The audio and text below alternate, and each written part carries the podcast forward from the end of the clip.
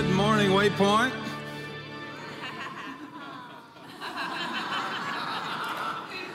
Got this wonderful t shirt last week from some Waypoint members who moved to Florida, the Mullis family. So I want to thank the Mullis family for this. If you, if you can't read it for whatever reason, it says, Open your Bibles if you have one too.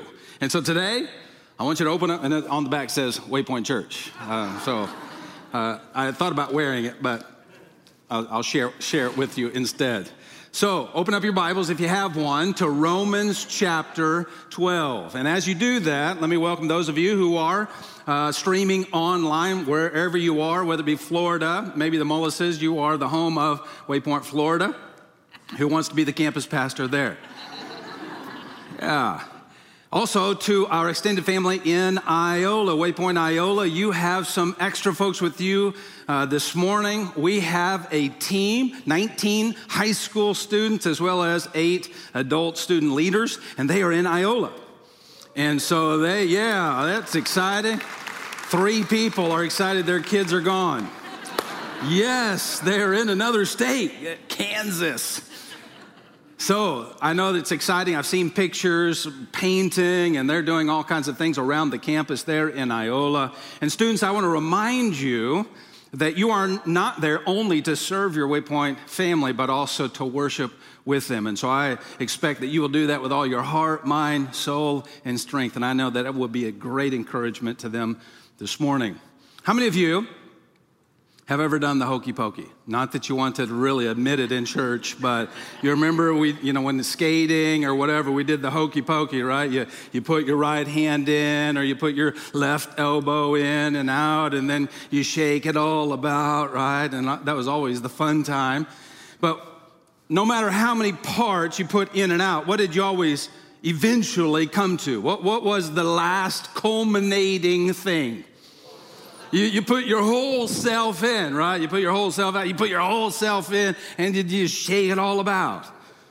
Well, but today, well, this is really strange, but we're going to look at the gospel hokey pokey verses.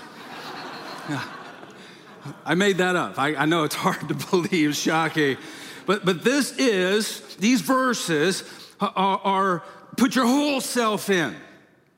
And it starts with one word, therefore. It is a hinge word. You could separate, you could divide all of the book of Romans really into two sections. And the first 11 chapters are about the gospel, what we believe. And the last five chapters, really 12 through 16, really about how we behave. It is orthodoxy, but the last part is orthopraxy. It does not matter what you believe if it does not affect how you behave. The Christian life isn't just about the noggin. It's not just about your brain. It's not just principles that you believe. It is to translate in such a way that it changes you and how you live. So our beliefs lead into a, a new life, a new behavior. And Paul wants us to get this. He has gone deep into our beliefs, right? We have gone deep. We have waded deep into what the, the, what the really the Christian beliefs are all about, what salvation is, what the gospel is. And now he's going to say, as people who believe this, as people who have experienced grace, as people who have experienced the mercy and the kindness and the love of God, this is how people who have experienced that, this is how they live. And he says, therefore, in light of all that I have said, there for this is how God expects, demands, and commands that we are to live. So let's read these verses. We're just going to look at two of them Romans chapter 12, starting in verse 1. We're just going to look at the first two verses, and I could preach seven hours just on these two, but I'll keep it to five. Therefore, there's the hinge. What's it there for? In light of all that I have said, I urge you. What are some of your Bibles say? Urge. What was that? Appeal. Yes. I'm getting old. I can't hear very well. I urge, I appeal, I beseech. He's, he uses this word numerous times, not only in Romans, but throughout his right. He, I beseech. It is parakaleo, and, and it means to come alongside and to encourage, to beg, to plead. This is not recommendation. This is not, hey, this would be kind of nice. If you're a Bible scholar, you know that the, the word for Holy Spirit in the scripture is paraclete. It is the one who comes along. He is the one who encourages us. He comforts us. He, he, he is beside us. He is along with us. He's the one that speaks to us. He is the one that holds us. He is the paraclete. This is parakaleo, the one who comes. I am begging you. I am come alongside of you and I am exhorting you. I am beseeching you. This is something he is saying, I as your brother in Christ, I beg you. Now, this is a very humble thing, right? This, this is the Apostle Paul saying, I'm begging you. I'm, I, I cannot any more strongly encourage you. Who? Brothers and sisters. These are two people who have said, we believe what you have just written in the previous 11 chapters. We are believers, we are followers of Christ. And he says, I recognize that. And because of that, I am begging you to do what? In view of God's mercy, to offer your bodies as a living sacrifice. Now, the Romans, uh, the Roman Christians would have been a little bit taken back by this. And the reason is that they had grown up in the Greek world being taught more of a dualism. And the dualism was the body was bad and the spirit was good. All that God really wants is spirit. Body's gonna do what the body does. And that's just the way it is. Don't worry about the body. Make sure that you take care of your spirit. Make sure that God has your spirit. And now Paul is saying, listen, that, that's, that's not true at all. God wants all of you. So I want, I, am begging you, I am exhorting you, I am beseeching you, present, offer your body to God. And then he says, as a living sacrifice, holy and pleasing to God, this is your true and proper worship. Do not conform to the pattern of this world, but be transformed by the renewing of your mind. Then then that's the result. That is the equal sign, right? This plus this plus this equals, then this is what you will get. This will be the result. And what is that? Then you'll be able to test and approve what God's will is. I can't tell you the number of times people have said, Pastor Bob, how, how do you discover God's will? How do I get in on God's will? Well, there, there are things that God says this is what you need to do, and it will be revealed. It will be the natural result. What we want to do is, God, you reveal what your will is for me, and then I'll decide whether or not I want to do it. And God says, if you're not totally sold out and committed to doing it, you're probably not even going to know it. Because I'm not going to reveal it until these other things. Your part first. And he says, this is God's will, His good, pleasing, and perfect will. Last time I checked, you can't improve on perfect. Do you know God's will for you? It's good. It is good. Not easy. Nowhere in the Bible says, you know what, God's will is so easy for you. If you just get in on it, it's just so easy. But what do we Americans want? We want easy. Doesn't say it's going to be easy, doesn't say it's going to be entertaining. Doesn't say it's always going to go exactly the way you feel like it should, but he says it's good. But not only is it good, it's pleasing and it's perfect. Let me ask you do you want in on God's will for your life? We, we, we like the last part of that, right? Then you'll be able to test and prove what God's will is. We, we, we want that.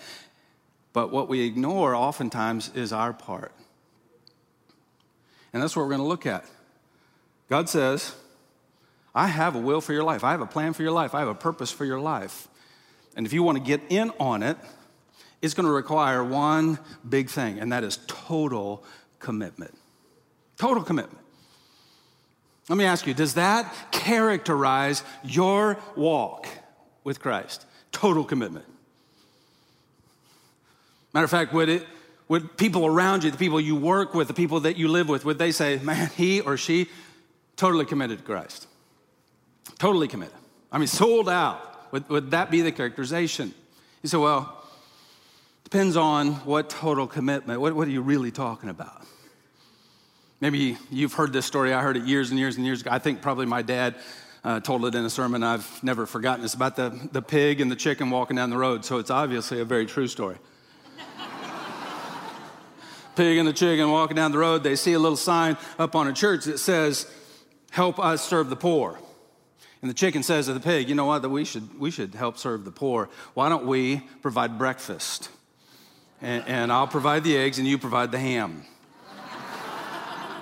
The pig said, No way, And no way. And the chicken said, Well, why not? He said, Because your part is just a contribution, my part is total commitment. Don't you get the feeling that most of us as believers, most of us as followers of Christ, we only think that Jesus wants a contribution from us? Right? Total commitment is showing up two out of four Sundays. I mean, what more could Jesus ask for? It's giving 10% of what I make to God.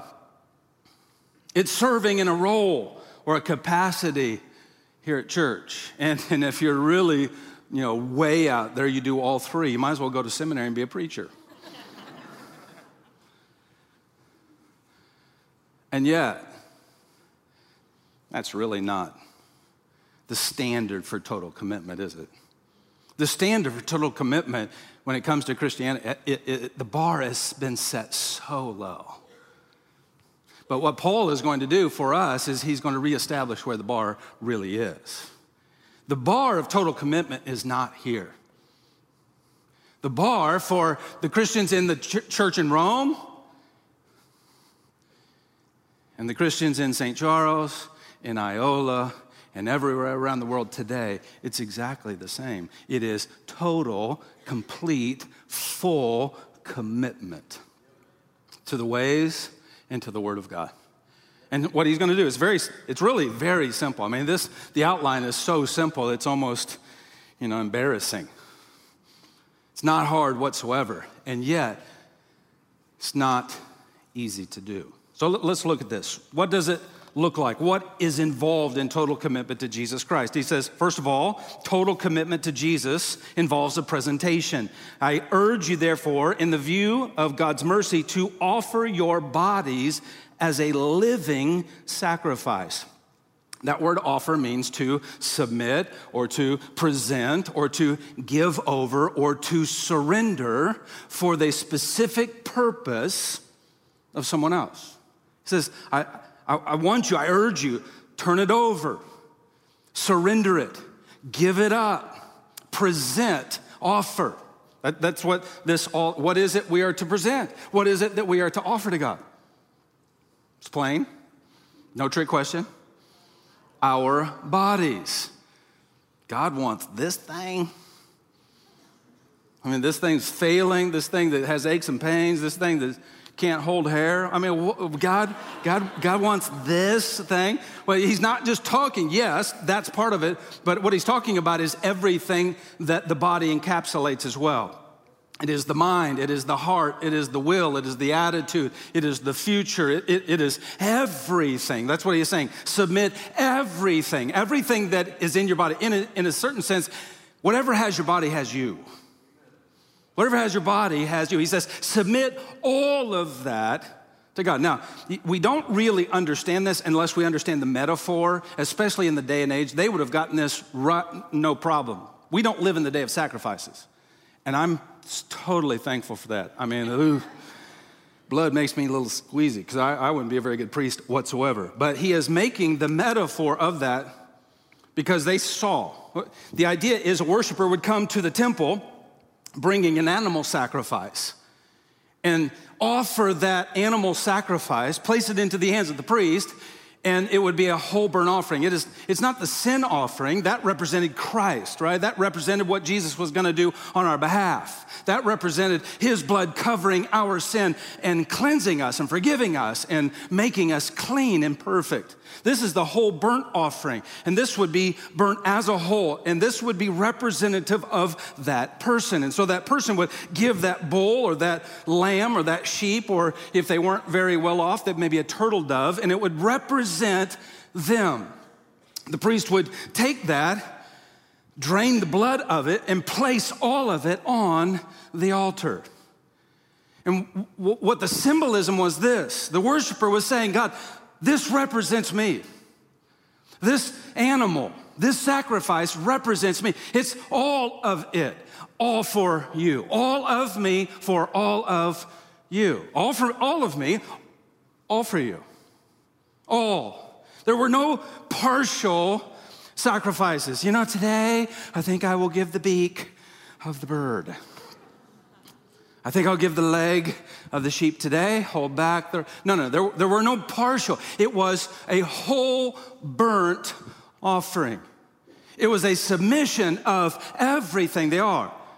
And so it was the worshiper saying, In light of what you have done for me, in light that you, you have forgiven me. In light of the fact that you have chosen me, in light of all that you have done in saving me, preserving me, welcoming me, and also going to bring me home to eternity, in light of that, I give all of me to all of you.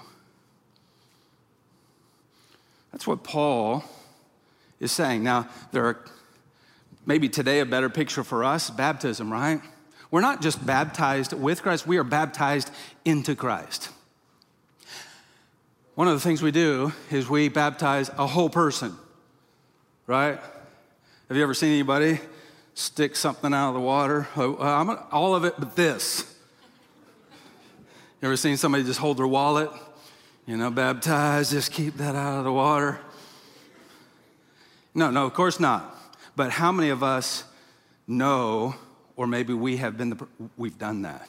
Spiritually speaking, we've held something out of the water. We didn't allow our time to be baptized. We didn't allow our relationships to be baptized. We didn't allow, allow our jobs to be baptized. We didn't allow our money to be baptized. We kept that out of the water and said, listen, I don't want to baptize that into Christ. And that's not being a whole sacrifice. We are all, all of us right? Our, our total, our mind, our heart, everything is baptized into Christ for Christ. Now, with this, there, there are a couple of major differences between Old Testament sacrifices and this sacrifice that Paul says that we are to do. First of all, the, the first major is that because of Christ and his sacrifice on the cross, no animal and no priest is necessary. He says, present yourself unto God. You know what that means? You are both priest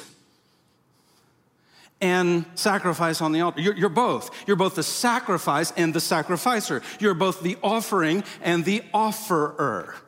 You no longer need a go between. You no longer bring an animal into the temple so that the priest could go in on your behalf. You can, because of Christ, go straight to God and present yourself. You place yourself on that spiritual altar, all of me, all for you. And that it's an awesome thing. You are the offering and the offerer. You're a priest. We are part of the royal priesthood of God. But as a priest, we are to present ourselves, all of ourselves, all for Him. But the second difference is that we are a living sacrifice. In the Old Testament, they never had living sacrifices, they were dead sacrifices. That's what happens when you kill something, it gets dead. And so the priest would take and slit his throat and drain out the blood and put it up on the altar. And you know what would happen? It'd never get off the altar. Not one time did a dead sacrifice say, you know what? I'm sick of this. I'm done. Not one time. You know the problem with a living sacrifice? It can move. All right? See, what God wants us to do as a priest and as an offering is to willingly and voluntarily stay on the altar as a sacrifice with, with gratitude and with joy. And we, we stay on that, all for us, all for Him. But we stay. And we do that because we want to, not because we're tied down. You realize that God will never strap you to his altar and say, listen, you are going to be a living sacrifice. And I, am now, he will, he will help you. Have you ever helped your children? I always told our kids, you know, we can do some high encouragement, we can do some low encouragement. They're both encouragement, right? Now, there's encouragement from God to be the living sacrifice, and we'll get to that at the end. But it's still encouragement. But He's not going to tie you down, He's not going to strap you down. This is a cooperation with Him to be a living sacrifice. The problem is we find ourselves getting off the altar, do we not? Have you ever been just all so fired up for Jesus and then you woke up? and the day happened, and before long, you don't even know if you believe in God. You're like, what happened? What Paul is saying here is, as a living sacrifice, when you wake up, it is time to repent and get back up on the altar. We keep offering ourselves. In a sense, we re up every day, every situation, every circumstance. When, when, when we find ourselves and we're like, wait, wait a minute, I'm not on the altar. I'm not living all for me, all for him. I, I, somehow I got off the altar and I'm doing my own thing, my own way. And I, it's what do we do? We say, well, I guess I'll just keep on going. No, no, we repent and we're able to re up. We're able to get back up on that altar and say, oh God, I am so sorry. That is my bad.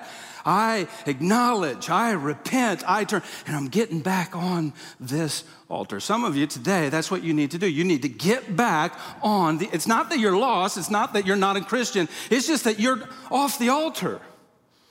And God's not gonna strap you down. That's not how it works. He says, You get to choose. Will you obey? Will you live all of you and give all of you, all for me? Today, some of us, that's what we need to do. We know it. Even as I say these words, your heart beating out of your, you know God is saying, I'm talking to you through Bob. That's what God wants. You know what God really wants from you? It's not money, it's not your time, it's not your talents, it's not your abilities. That's not what God wants from you. What God wants from you is you. He wants all of you. Now, what that means is this he gets all those other things, right? If he has you, he gets your mind, he gets your talents, he gets your abilities, he gets your relationships, he gets your money. But he's not after those things as if he needs those. What he wants is you. And he wants you to voluntarily lay those down at his feet and say, Listen, Lord, these are yours. Whatever you want to do is fine with me. And stay on the altar. That's the tough thing. Your body is not yours to do whatever you want to with it. I heard one amen. Do we get another? Your body doesn't belong to you as a Christian. Now he says, I urge you, brothers and sisters. This, this is not for the world. We're not talking to the world. We're not talking to lost people. We're not talking to unbelievers. We're talking to people who have experienced God through his son Christ, who have grace and mercy and kindness. They've experienced the patience and the love of God. It's those folks, he says, what, what, what, do, you, what do you think? Give your body. Incidentally, I'm not trying to get into off topic here, but incidentally, this has something to do and has a way to speak to the abortion issue, does it not? Because one of the, the great arguments in the abortion argument is well, a woman has a right to do whatever she wants to with her own body. Listen, that may be true out there, but that's not true in here. It's not true with born again believers. It's not true with born again women. Your body is not your own. It's just, it's just not. It belongs to the Lord. And so when a Christian woman says, Well, I can do what I want to, it's, it's my body, that's not what the Bible says. The Bible says that your body belongs to the Lord. Secondarily, a Christian woman who is pregnant ought not, and I'm just going to say this as lovingly, as humbly as I can, ought not sacrifice an unborn baby for her living body, but ought to live as a living sacrifice for her unborn baby. Not sacrifice it for her body, but to allow that unborn child to live. So that's our stance. If, if somehow you just didn't catch that, you know, we are even more than pro life, we're pro God who says this is what the word says. That's, that's our stance. Let me just say, and I didn't even mean to get into this, I get myself into all kinds of trouble. Let me just say this. If, if you have had an abortion, this, this is not pointing at you saying that you're some kind of bad person, you've done something that God could never forgive, or you're unlo- No, no, no. We are, no, no, no, no. You have not done anything that God hates you for. You've not done anything that we want to condemn or judge you for. We're just saying, listen, if you stay around here long enough, we'll hit all of our sins. right? We get to it all. We're just saying that God says no when it comes to that. And so, you, if, if that's been your, you, you are forgiven by God's grace. He loves you. We love you. We're glad. We want you to know that. But we do need to stand for something, which is the Word of God. And so, there's a total presentation. Why would we do that? Because we have a new master, right? We used to have the old master, of sin and we submitted ourselves to sin. He said, Now you have a new master. Submit yourself, submit your members of your body, submit all that you are to your new master. That's what he's going. It involves a presentation. Now, let me tell you why most Christians will never, have never presented fully and are committed totally to God. Let me just let me tell you why. It would require them to give up three idols that they love, protect, and nurture every day of their lives. What idols are those that Christians would have? I mean, are you serious? Yes. It would be the idol of comfort, it would be the idol of convenience, and it would be the idol of control. See, when you have total commitment, you give up the idol of comfort. Man, I can't tell you, I, I, I didn't hear an amen in there one time. It's always easy, amen on the abortion, but what a minute, oh my God, of comfort. Every time you say no to God, every time you hold back from Him, anything that you say, I will not submit to, I, I would almost guarantee one of these three idols, if not all of them, are involved comfort, convenience, and control. I will not give these up. What do you mean I gotta be at church? Just not convenient. If, if you had a service at, on Tuesday at 3 o'clock, you know, that, that just fits my, my time schedule.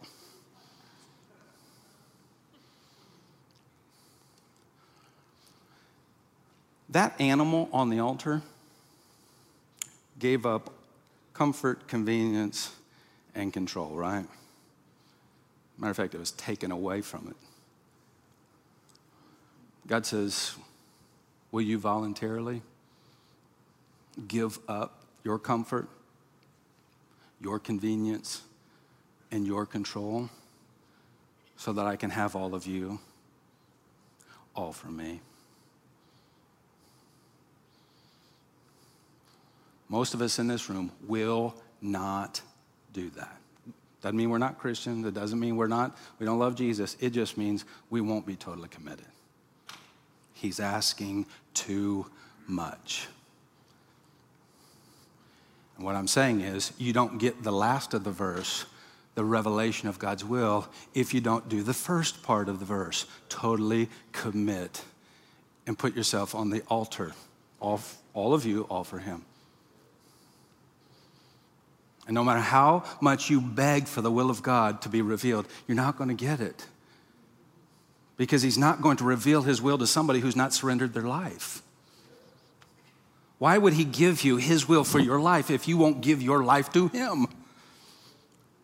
His will is not a buffet. Well, I'll take one of those and I'll take the great spouse and the wonderful job and the missionary to Africa. No, no, I don't think so. Or whatever. It's getting quiet in here. Now, why would we do this? Our motivation is the mercy of God in light of what He's done for us. It's not out of guilt. Don't hear me trying to guilt you. I'm, I'm, I'm hopeful that you'll get the point. It's not guilt, it's gratitude in light of what he's done for us, in light of the kindness, in light of the grace, in light of the love, in light of the Holy Spirit, in light of the Word of God, in light of the promise of eternity, in light of all of those things, and much, much more. Why wouldn't we? It is out of gratitude, not out of guilt. It is not like, oh man, I'm on the sacrifice. I'm a... No. Why? Because His will for me is perfect anyway. And if I've given up comfort, convenience, and control, doesn't matter. It's only when I have those as my idols, right? That's when I say, Have a nice day, God. What does this presentation produce? When I'm totally committed and I fully present myself, all that I am, all for Him, it produces worship. This presentation is the foundation of all worship. God doesn't want your song. God doesn't want your money. God doesn't want somehow your a, song offered up without a surrendered heart doesn't want it. It's not as if God's like, man, I just, I just really need my people to, to sing to me today. What he wants is a collaboration of his people with hearts fully open to him to sing of salvation, of gospel, of joy, of hope, of life. He wants that, and he knows it's not for him as much as it for us. You realize just because you present worship doesn't mean he accepts it. Not every sacrifice was accepted. God's like, no, you didn't give that with a surrendered heart. Try again next time. How many times have we come to church and we presented and we offered worship, we offered a song, we offered money, we offered a service, and God's like, you are half hearted at best. When you get up on the altar and say, All of me, all for you, and then you sing, and then you give, and then you serve, then we can talk. But most of the time, it's just a charade that God's like, I, I don't have time for that. Now, you're not going to hear that very many places because what that does, most people don't want to come back. Well, that's the way you're going to be. That's the way He is. That's not the way I am. I wish I was more like that. I wish I could say, talk to the hand. I don't care what you think. That's just not my nature. But God says, listen, if you're not going to do things my way, it's over. You can show up here every Sunday until the cows come home, but it's not going to matter because it's the foundation of worship is the presentation of all that you are. That's where you start. And if you don't give that, there's no worship. Now we better move on or else we're never going to remember that five hour thing. Total commitment to Jesus Christ involves a presentation, it demands a separation. Christianity is a battleground, not a playground, right? We have three main enemies the flesh, the devil, and the world. He brings up one of them right here. Do not conform to the pattern of this world. He's not talking about creation. He's talking about, it, it, the word is eon. He's talking about the age. It, it's talking about the philosophy and the beliefs of this world that tried to conform you not into the image of God, but into the image of Satan. Really, remember that Paul says in, in 2 Corinthians chapter 4, uh, Satan, who is the God of this world, has blinded the minds of those who do not believe. He's the God of this world. He has a pattern. Matter of fact, do not conform to the pattern. Pattern is scheme.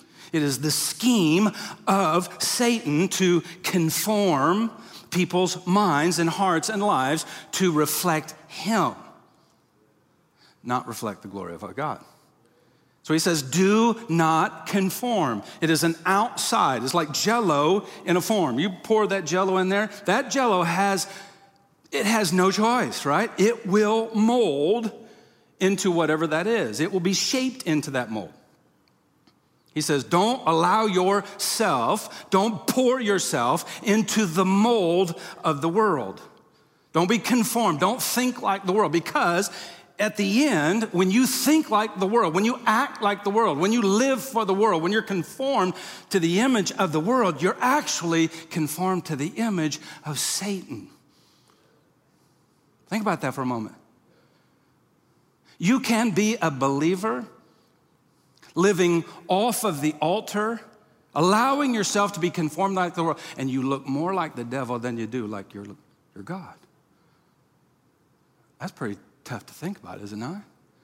He says, don't allow that to happen. Do you know the average adult spends 12 hours online every day, the average teenager, nine hours, and the average kid, eight to 12, six hours daily online?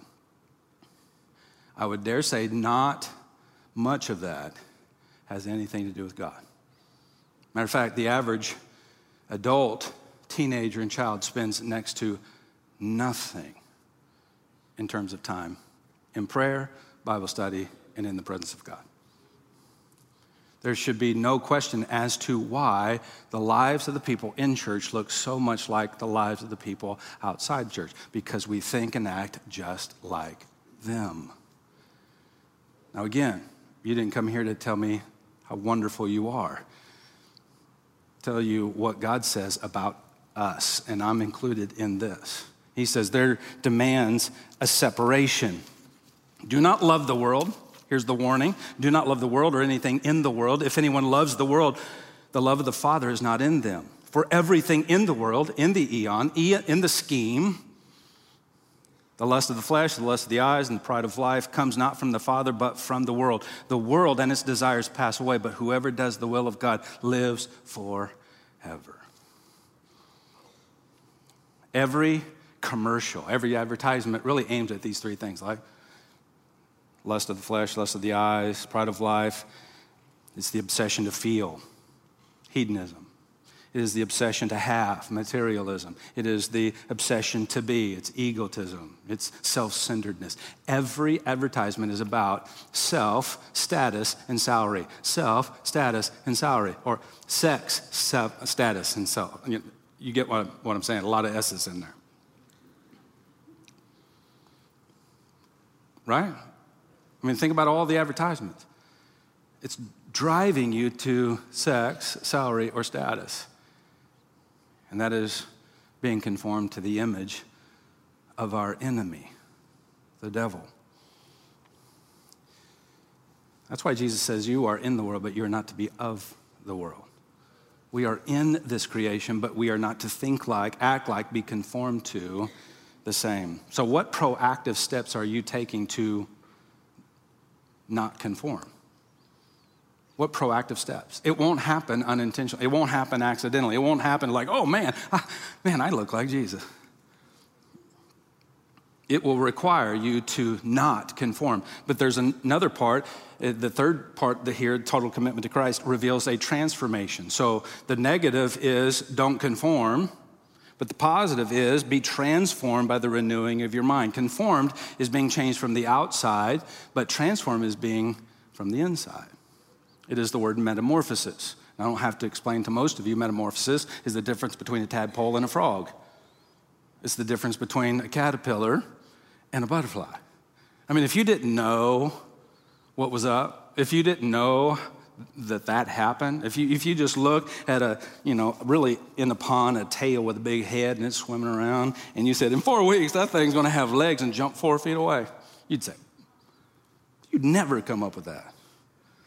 Or that caterpillar on asphalt. You've never seen so many legs go crazy, right? I mean, but you'd never look at a butterfly and say, yeah, you know, in a few weeks, that's what.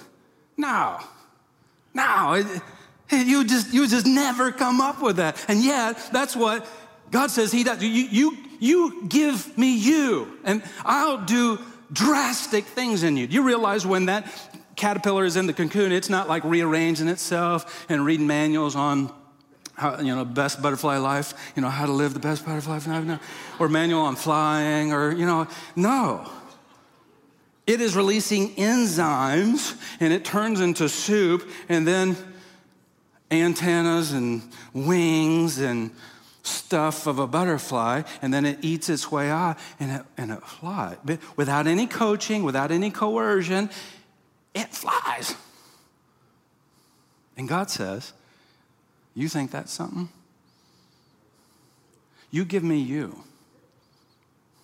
And I'll take gospel enzymes and, and, and I'll, I'll do a metamorphosis. I'll do a work in, in you and through you and on you that people are, are like, that ain't the same person. that, just, that just ain't the first. No possible way. They, they won't believe it. The problem is, many of us, we don't want to live a butterfly life. We like to just kind of hang out with the caterpillars, right? And God says, You're, you're, you are missing out. You are missing out.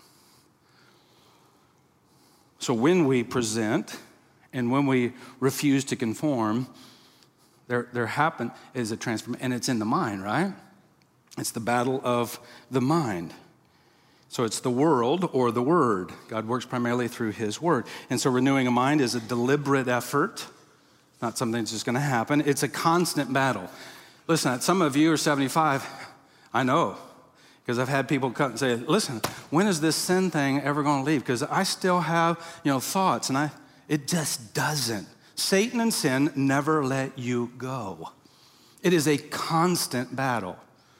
And then it's a supernatural work. God does it, but He does it in cooperation with His Holy Spirit in you.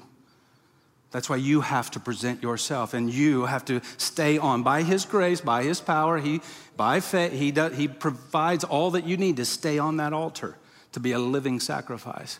But you have to choose to stay on it. Lastly, total commitment to Jesus Christ produces a revelation. Then you will be able to test and approve what God's will is. Presentation plus separation plus transformation equals revelation. Revelation. Presentation plus separation plus transformation equals revelation. But before God is going to reveal his will to your life, you have to submit your life to his will. And that's where many of us have the challenges, right? Could we be honest for just like two seconds? How many of you would say, lately, maybe not today, I have been off the altar? I've been living off the altar. Maybe you didn't realize it. Man, and we got a good crowd here. Only like three or four of you would even. Uh, the rest of you are like, no. Mm-mm. That's why we know that God's will is not a roadmap, it's a relationship. It's not about a plan, it's about a person. When you submit yourself to a person, the person of Jesus Christ, he reveals his plan. So it starts with the person, presenting myself to the person, and then the revelation of his will comes. So much more to be said, but that's, that's plenty, I think, to digest, to think about. Ephesians says, Be careful then how you live. Why? Not as unwise, but as wise, making the most of every opportunity because the days are evil. Therefore, do not be foolish, but understand what the Lord's will is. Be careful how you live. Why? Because God's will is revealed as you live, it, it, it, it's right there. And as you live wisely, His will is revealed to you. If you live unwisely, it's going to be like, I, I just feel like I'm in the dark. Yeah, because you're off the reservation. Get back on the altar, repent. You're going to find that He's going to be doing renewing and transforming, and then He's going to be doing the revealing. Now, it's not, it's not always easy how God reveals. Let me wrap up this message. I was reading something somewhere, and there are all kinds of birds that do all kinds of things, but there's this one bird that builds a nest, and it, it, it really tries to get the birds out as quickly as it can. Fly, little birdie, fly. That's what some of us parents are doing, right? Get out of the nest. Not me. Not me. Other parents.